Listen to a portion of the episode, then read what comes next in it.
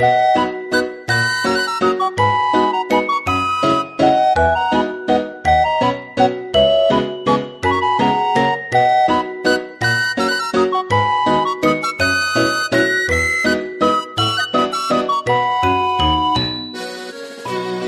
回のゲストは声に出して踏みたい韻の著者そして韻ノートっていう韻を検索できるサイトの運営をされている細川隆秀さんです。よろしくお願いしよろしくお願いします,、ます。そもそも韻とはとかそもそもラップとはみたいな部分もお話を聞けたらいいなと思ってたんですけどもその前にですねあの細川さんが韻にハマったきっかけを伺えたらなと思うんですけど、はい。イン自体にハマったきっかけは、えっと、中学生の時に、まあ普通にキックザカンクルーとかが流行ってて、で、僕も別にそんな不良とかじゃなかったので、はい。そんな悪い音楽は聴かなかったんですけど、本当にガチなラップというあか、ーヒップホップ系の音楽は聴かなかったんですけど、うん。まあ普通にキックザカンクルーとかは流行ってたじゃないですか、ドラゴンアッシュとか。はい。で、そういう曲を聴いて、めちゃくちゃ、あの、韻が丁寧に踏まれていることに気がついて、で、まあ当時は中学生なんで、韻っていう言葉も知らなかったんですけど、こういう言葉の最後の母音を合わせるやつなんて言うんやろうと思って、自分で調べたりして、あ、韻って言うんか、つって。で、そこからこう、いろいろと調べていくうちに、ハマっていったっていう感じですね。うん。そのかっこよさっていうか言葉遊び。そうですね。もともとなんか、ダジャレとか、なぞなぞとうんうんうんか、そういうのが好きだったんで、はい言葉遊び自体は好きだったんですけど、うんそうですね。最初にキックザカンクルのアルバム聴いて、これはやばいと思って、えで、ちょっとおかん来てくれっつって、あはいの、隣の部屋に乗ったおかんを部屋に呼び寄せて、うんこれちょっと聞いてみてくれ。これ最後のこことここが同じ母音になってるのやばいやろって聞かせたんですけど、あ、ほんまや、ほんまやななんかすごい微妙なリアクションが返ってきて。感動が薄いみたいな。はい。ああ。あ、じゃあハマったっていうか、こう、その、分かってもらえなさがちょっと悔しいというか。そうですね。だから、陰にハマったきっかけというか、陰を人に伝えていこうと思ったきっかけは、もうその時のおかんのリアクションというか、あ結構頑張って、これがいかにするかっていうのを説明してもうん、いまいち伝わらなかったので、で、うん同じように学校でも、なんか他の友達とかに、あの、熱く語ったんですけど、はいなかなか伝わらなくて、そこからもういかにこれを理論的に。説明して、あの、みんなに気づいてもらえるかっていう、なるほど。でそういうそこからなんですね。そうですね。それのことをインリテラシーを高めるっていうふうに呼んでるんですけど、勝手に。なんだろう、韻を理解して楽しむとか使えるようになる。むしろ自分も踏めるようになってほしいみまさにたいなおっしゃる通りです。はい。あーインの読み書き能力というか、はいほど。じゃあそもそも韻とはっていうところなんですけど、さっきも言ってたそのダジャレとか、はい。その語呂がいいっていうのともまた韻って違うじゃないですか。なんでそもそも韻とは何かっていうのをぜひ教えていただきたいなと思うんですけど。はいインは、えーっと、まあ、厳密な定義は、また別であるんですけど、少なくとも日本語のラップとか、えーっと、まあ、音楽界における韻の定義は、現代では、えーっと、文末の母音を合わせることだと思います。なので、えっ、と、鈴木あさみさんだったら、母音がう、い、あ、いなので。作り笑いとか、ああ、それと一緒なんだ。あ、そうですね。あ、本当だ。ういあい。作り笑い。うい、うんあ、本当だ。あ、すごい。本当だ。とか、すごい。尽くしがたい、筆舌に尽くしがたいの、尽くしがたいとかは、ういあい。あ、本当だ、本当だ。すごいですね。よくパッと出てきますね。まあこれ慣れですね。慣れなんですはいね。母っていうのがうん、韻はいの定義。うんうんですねうんうんで、ダジャレとの違いは何かというと、ダジャレは、えっ、と、本当に言葉が全部一緒じゃないとダメじゃないですか。アルミ缶の上にあーそうですねアルミ缶みたいに。はい。だから、母音だけじゃなくて、子音まで一緒なのがダジャレだとすると、韻は母音だけでいいと。うん、うん。で、その分、選択肢が広まるので、同じ母音で何回も踏むとか、いろんなバリエーションを持たせて踏むみたいな感じで、あの、回数を増やすことによって楽しさが生まれるっていうのが韻ですね。うん回数を増やす。はい例えば、アルミ缶の上にあるみかんはダジャレですよね。そうです。ね。で、あるみかんっていう文字が完全に一致する言葉って多分もうこれ以上ないと思うんですよ。うんうんうん、でも、あ、う、い、あんっていう母音だけ一緒でいいという話であれば、ガスピタンとか、うん。えなんだろう、書く時間とか。歌を書く時間みたいな感じで、どんどん、あの、選択肢が広まるので、できるだけ同じか、同じ母音で回数を踏んだりとかしていくのが楽しいという話ですね。ね。じゃあもっとダジャレよりもこう幅が広いというか、はい。もっといろいろあの、そうできるですね。ってことですはね。い。文脈からそれずに、いろんなことを言える可能性は秘めていると思います。アルミ缶の上にみかんが置いてあるわけないじゃないですか。はいはいはいはい。でも、いいんなら、それなりに文意が通ったことを、はい言えるとなるほど。あ、文脈にこう、なんて言うんでしょう、つなげられるっていう意味で、やっぱりラップとかで使われるのはそういうところなんですかね。そうですね。。なので、まあ、聞こえが良くなるっていうのが一番の目的なんですけど、文末の母音が一緒やと、その、気持ちいいという、聞いてて気持ちいいような音になる。聞いた感じの耳障りというか、そうですねそんな感じなんですかはいね。。ここで韻踏んでるとか気づかれてなくても、なんとなく気持ちいいなと思ったら実は韻踏んでたりとか。うーんそういう感じですね。細川さんが考える、いい韻ってどんなものなんですか？いい韻は、はい。えーっと、いくつか定義があって、まあ、もちろん文字数が多い方がいいですよね。うんうんうん4文字よりは5文字、5文字よりは6文字踏んだ方がうん。良くて、3文字とかやったら割と誰でも考えたらすぐ踏めると思うんですけどはい、はいはいそれが5文字、6文字になると結構難しいんで、そういうのがピタッとはまった時は結構気持ちいいと。うんで、これがまあ、いい韻の定義のうちの一つで、うん。でかつ、なんやろ、日本語の場合やったら、例えば動詞なら絶対にうの音で終わるとか、形容詞ならいの音で終わるとかっていうルールがあるじゃないですか。はい。でそういうルールがある以上、動詞と動詞で踏んでもそこまで感動はないと。うんうん例えば、帰るとうん、喋るって韻踏んだら、両方ともあえうなので、韻は踏んでるんですけど、まあ、動詞なんで当たりうん。前ですよねっていう話で。まあ、できるよね、みたいな感じの。ああ。そうなんですよね。だから、帰るで踏むなら、なんか全く別の名詞で踏んだりとか。もしくは外来語とか、うんうんうん。例えば喋るとはいか、。あ、うんうん英語じゃないですか。うん。うん。そういうもう全くその由来が違う言葉で踏踏むといいという、だから品種の多様性うん。とかがありますね。うん。なるほど。その、日本人に、はい。その、インリテラシー、日本人のインリテラシーを高めたいっていうことでしたけど、はい。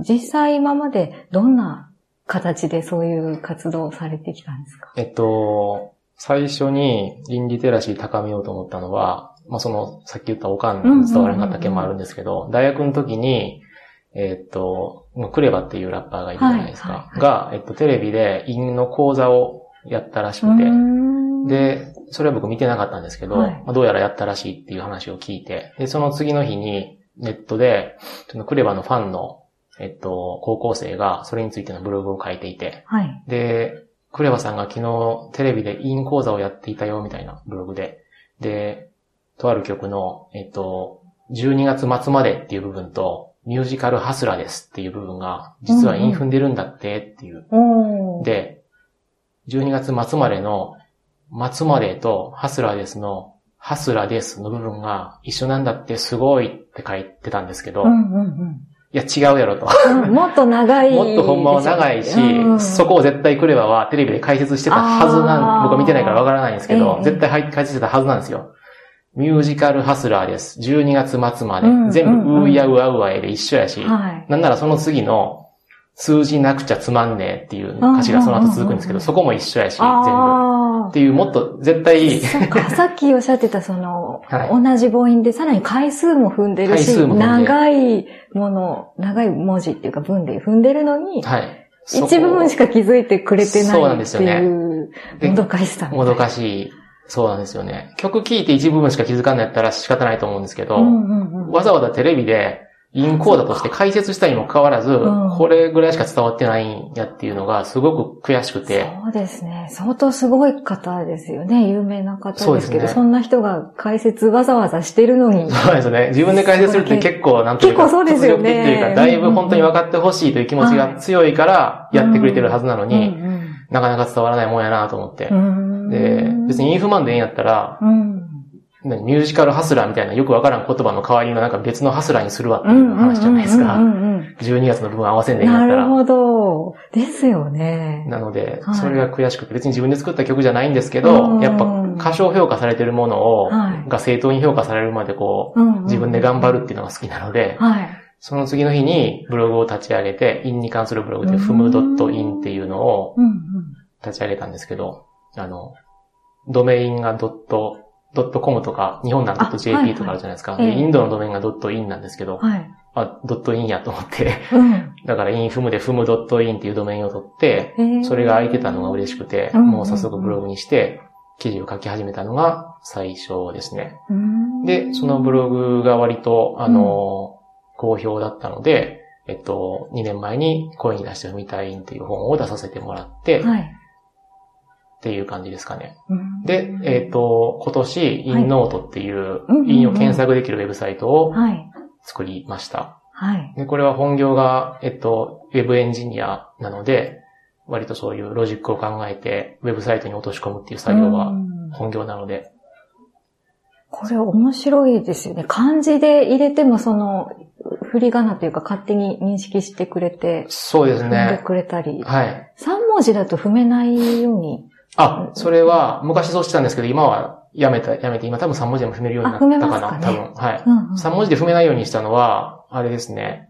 つまらないからですね。3文字で踏んで。簡単だから。はい、うんうんうん。満足してもらったら、それはちょっと僕の思ってるところと違うので、できれば5文字以上の印を入れてもらって、検索してもらって、はい、さっきみたいな鈴木屋さんに作り笑いみたいなのが出てきたら、面白いなっていうサイトにしたいなと思って。これってどんな人が使うっていうか、どんなニーズを見込んでというか、そういうのってあります？もともと作った時は、やっぱ、インディテラシーを高めたいっていうのが目的だったので、今までラップに興味なかった人とかが、このインとはどういうのかっていうのを、うん、そそいつたちに知ってもらいたいっていう気持ちが一番あったんですね。はい、だからサイトの中でこう、ラップとか、ラッパーとかっていう言葉を一切入れずに、うん、あくまでインのサイトとして作ったんですけど、結局、やっぱ今、フリースタイルが中高生の中ですごい流行ってるんですよね。だから中高生のフリースタイル練習中の人たちがすごい使ってくれてるみたいですけど。はい。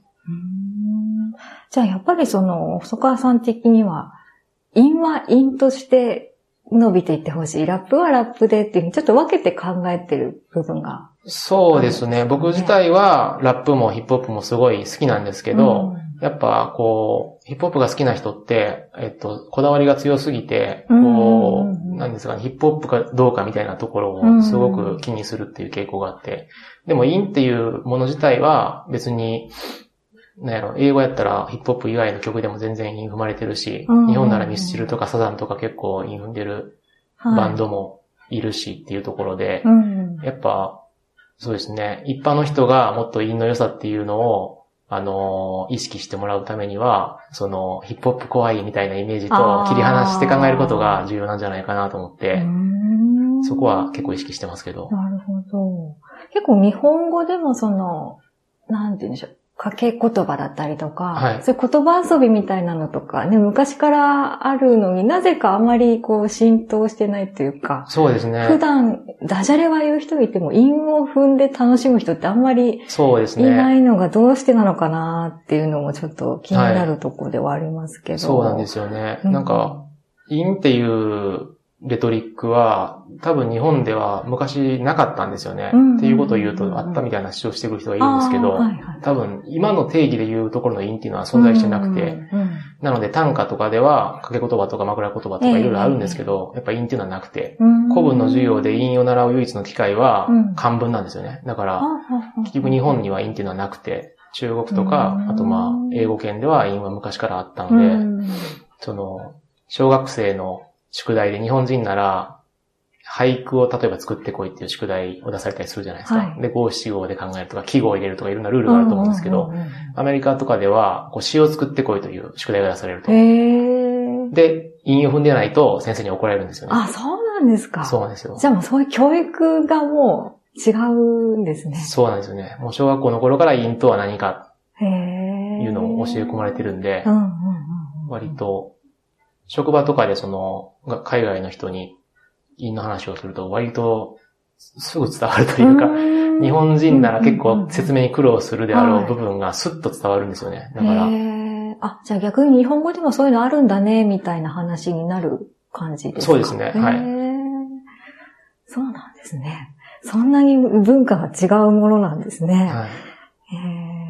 ただちょっとそこで気になったのが、あの、キックザカンクールのリトルさんと細川さんの対談をはい、あの読んだんですけど、リトルさんの言葉で、はい、なんかその自分の作った歌詞について、はい、来年の夏に聞き直した時にそれがいいなって気づいてもらえればいいみたいな、ね。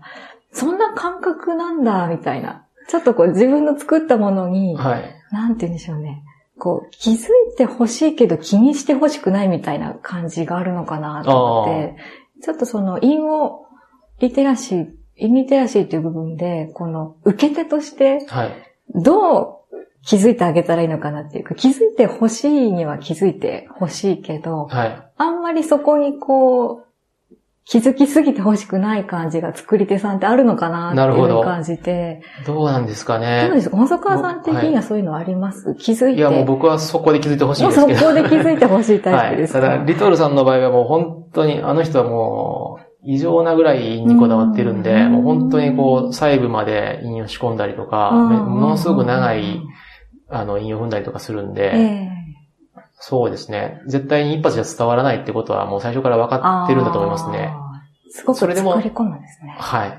でも多分それでもめげずに、陰にこだわって作りたいっていう意味だと思うんですけど、じゃあ、細川さん的にはすぐ気づいてほしいってことですね。僕が自分で作る場合はそうですね。どうですか？こうダジャレとかだと、笑ってくれたり、はい、つまんないみたいなツッコミが入ったりとかありますけど、はい、いい韻を踏んだ時にどういう反応されるのが、その踏んだ側としては嬉しいのかなっていうのが。まあ、なんかあれですよね。一本取られた的な、的なやつですよね。なんか謎かけ、ねずっちが謎かけでなんか言った時の、一本取られた感みたいなのに近いとは思うんですけど。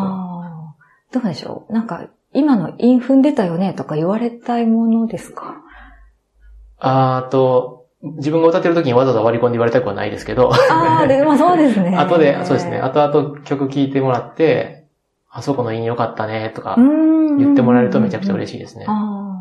日常会話では韻を踏んで喋ることってありますか？それは、ラッパー同士で喋ってる時はもうしょっちゅうなんですけど。あ、そうなんですね。はい。もう人がい、なんかいい言葉言ったら、えー、そこから韻踏み始めて、もうどんどん話がそれるみたいな。えー韻に引っ張られて。じゃあ、ラッパー同士の日常会話ってもうずっと韻を踏んで踏んで踏んで。そうですね。もう常に意識してますね、韻は。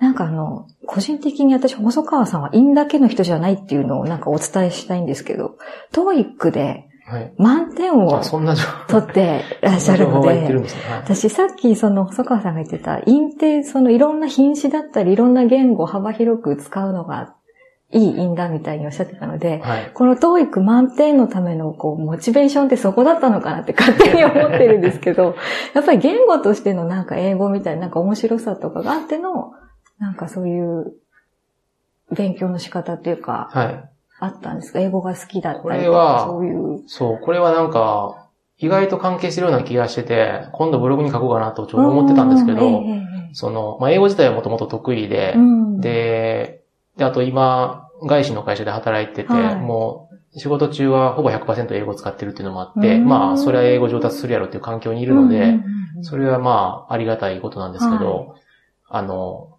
TOEIC は、学生の時から英語好きで勉強してたんですけど、4年前に受けた時確か945点ぐらいで、で、そこからアメリカの会社に転職して、で、ずっと英語喋ってたんですけど、もう一回受けても点数上がってなかったんですよ。で、なんかもうこれ以上いかんのかなと思ってて、で、去年ぐらいからフリースタイルの練習始めたら、満点取れましたと。で、なんか結構、つながあるんですか？すごいやるんちゃうかなと思って。て、自分なりに分析した結果、その、僕リスニングが苦手だったんですよ。割と文法とか強くて、ライティングの方が良かったんですけど、で、リスニングって結構聞きながら、えっと、文字を読んで、こう、あと、なんなら次の問題の見始めて、準備したりっていう、結構、聞きながらなんか考えるっていう作業で、それが結構フリースタイルに似てるなと思って、ああ、ああ、なるほど、なるほど。自分で歌いながら、フリースタイルやりながら、次の文脈とか考えながら、作っていく作業と似てるみたいな、フリースタイルの、特にバトル、えー、ラップバトルの話なんですけど、相手がなんか言ってる間に、その相手が使った言葉で韻を踏んで返すわけじゃないですか。すぐに。なので、相手の話を聞きながら、頭の中ではめっちゃその韻を考えてないとか。っていう作業に似てるような気がしてて、だから、単純に言うと、人の話をちゃんと聞くようになったって。聞いてなかったんですね。そう。多分それがリスニング悪かった原因だと思うんですよね。意外なつながりがありますね。面白いな。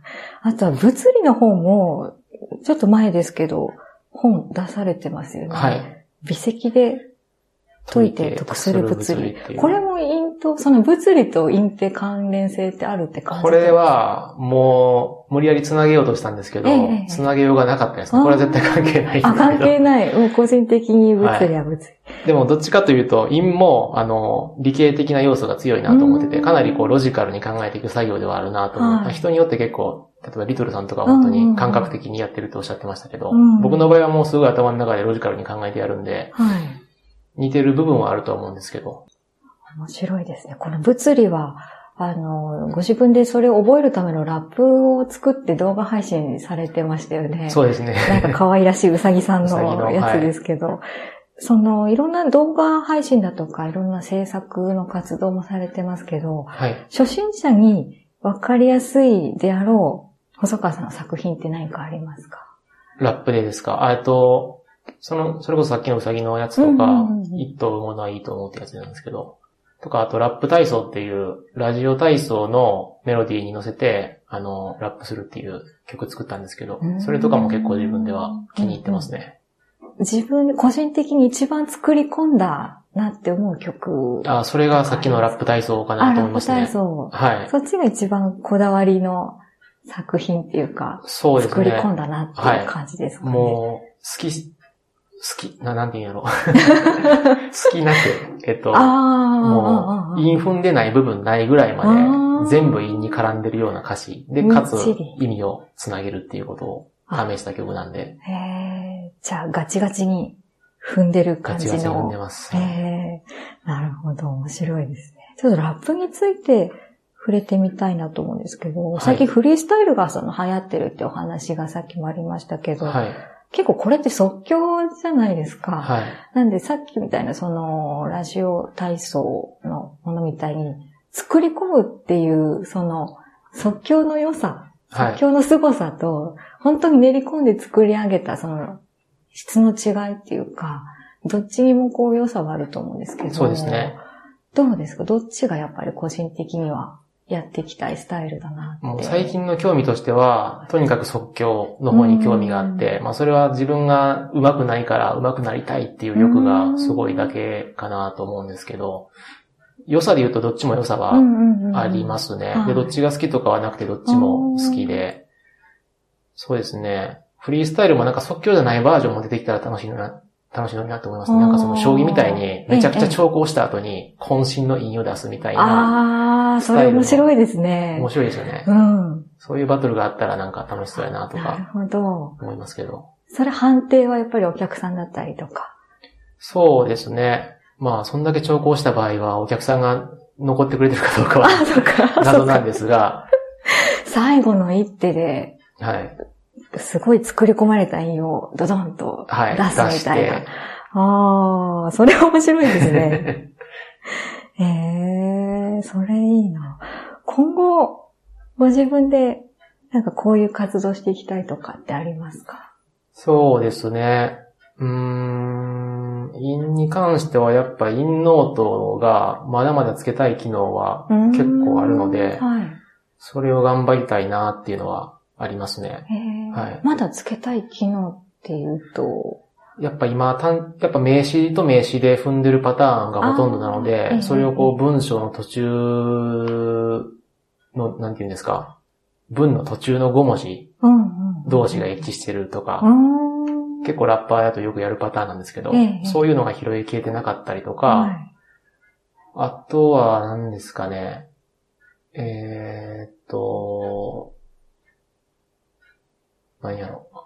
あとはその、ラップバトルって結構歴史が長くて。あの、いろんな韻が踏まれてきたと思うんですけど、えこの韻は誰によっていつ踏まれた？みたいな、どのバトルで踏まれた韻です、こういう文脈でみたいなのがデータベース化できたら。すごい楽しいなというかやっぱそうですね。はいうん。韻ってその、まあ、著作権があるわけじゃないじゃないですかうんうんうんうん。で、同じ韻をどっかで聞いて使ってる人っていると思うんですけど、うんそういうのもなんかこう、証拠となるサイトがあったらうんうんうんあうん。いいなと思うんですよね。そうですね。はい陰の歴史みたいな、そうです、そうです。歴代有名人の陰、何年何月、どこのライブハウスでこれみたいなとかああ、それ面白いですね。はい。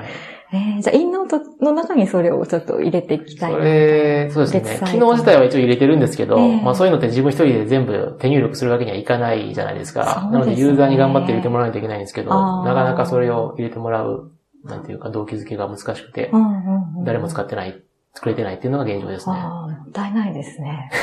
いや、なんかそういうの好きでやってくれる人いたら、ね、連絡くれたら嬉しいですね。そうですね。ええ面白いなじゃあ最後にですね、はい。リスナーの方へのメッセージをお願いしたいと思うんですけれども。はい。メッセージは、はい。リスナーってどういう方が聞いてこれがですね、はい全く未知の世界でして、ポッドキャストってすごく不思議な世界で、誰がどのくらい聞いているのか、大体はわかるんですけど、はい。あんまり把握できないというか、はい。その、アップルさんもあんまり情報提供してないところがあって、はい。でも結構世界中で聞いてくれてたり、はいこの番組台湾の人とかのあアクセスがあったりとか、多分向こうの日本人の方とかが聞いてるんじゃないかなってところですけど。なるほど。で、この番組はあの、ゴーゴーエブ会話っていうはい。英会話番組、結構人気のある番組の中で紹介してもらって、はい。なんかそこからいろいろリスナーが来てくれたあ、りするそうなんので、ですね。割と英語勉強してる人とか、なるほど。あとはこういうなんか好きなことやってる人に興味があるとか、、はいう人が結構聞いてくれてるみたいわかりました。じゃあ、英語勉強してる方には、うんうんあの、人の話を聞きなさい。経験談。それは大事です。人の話を聞くことは大事です。うんうんうん。はい。聞きましょ はい。う。でそれ以外の方には、うん韻は面白いので、気うん持ちいいので、やりましょうんう。韻を踏みましょう。意識しましょうんう。っていうことは言いたいですかね。そうですね。意識しないと、こう聞く側も、さらっと流れちゃいますよね。韻はい踏まれても。そうですね。でもやっぱり踏んでる側としては、今韻だったのにな、みたいな。結構あると思いますね。うん。なので、ちゃんと拾ってあげましょう。拾ってあげましょう。拾ってください。拾ってあげましょう。では、今回のゲストは、細川隆秀さんでした。はい。どうもありがとうございましありがとうございまた。した。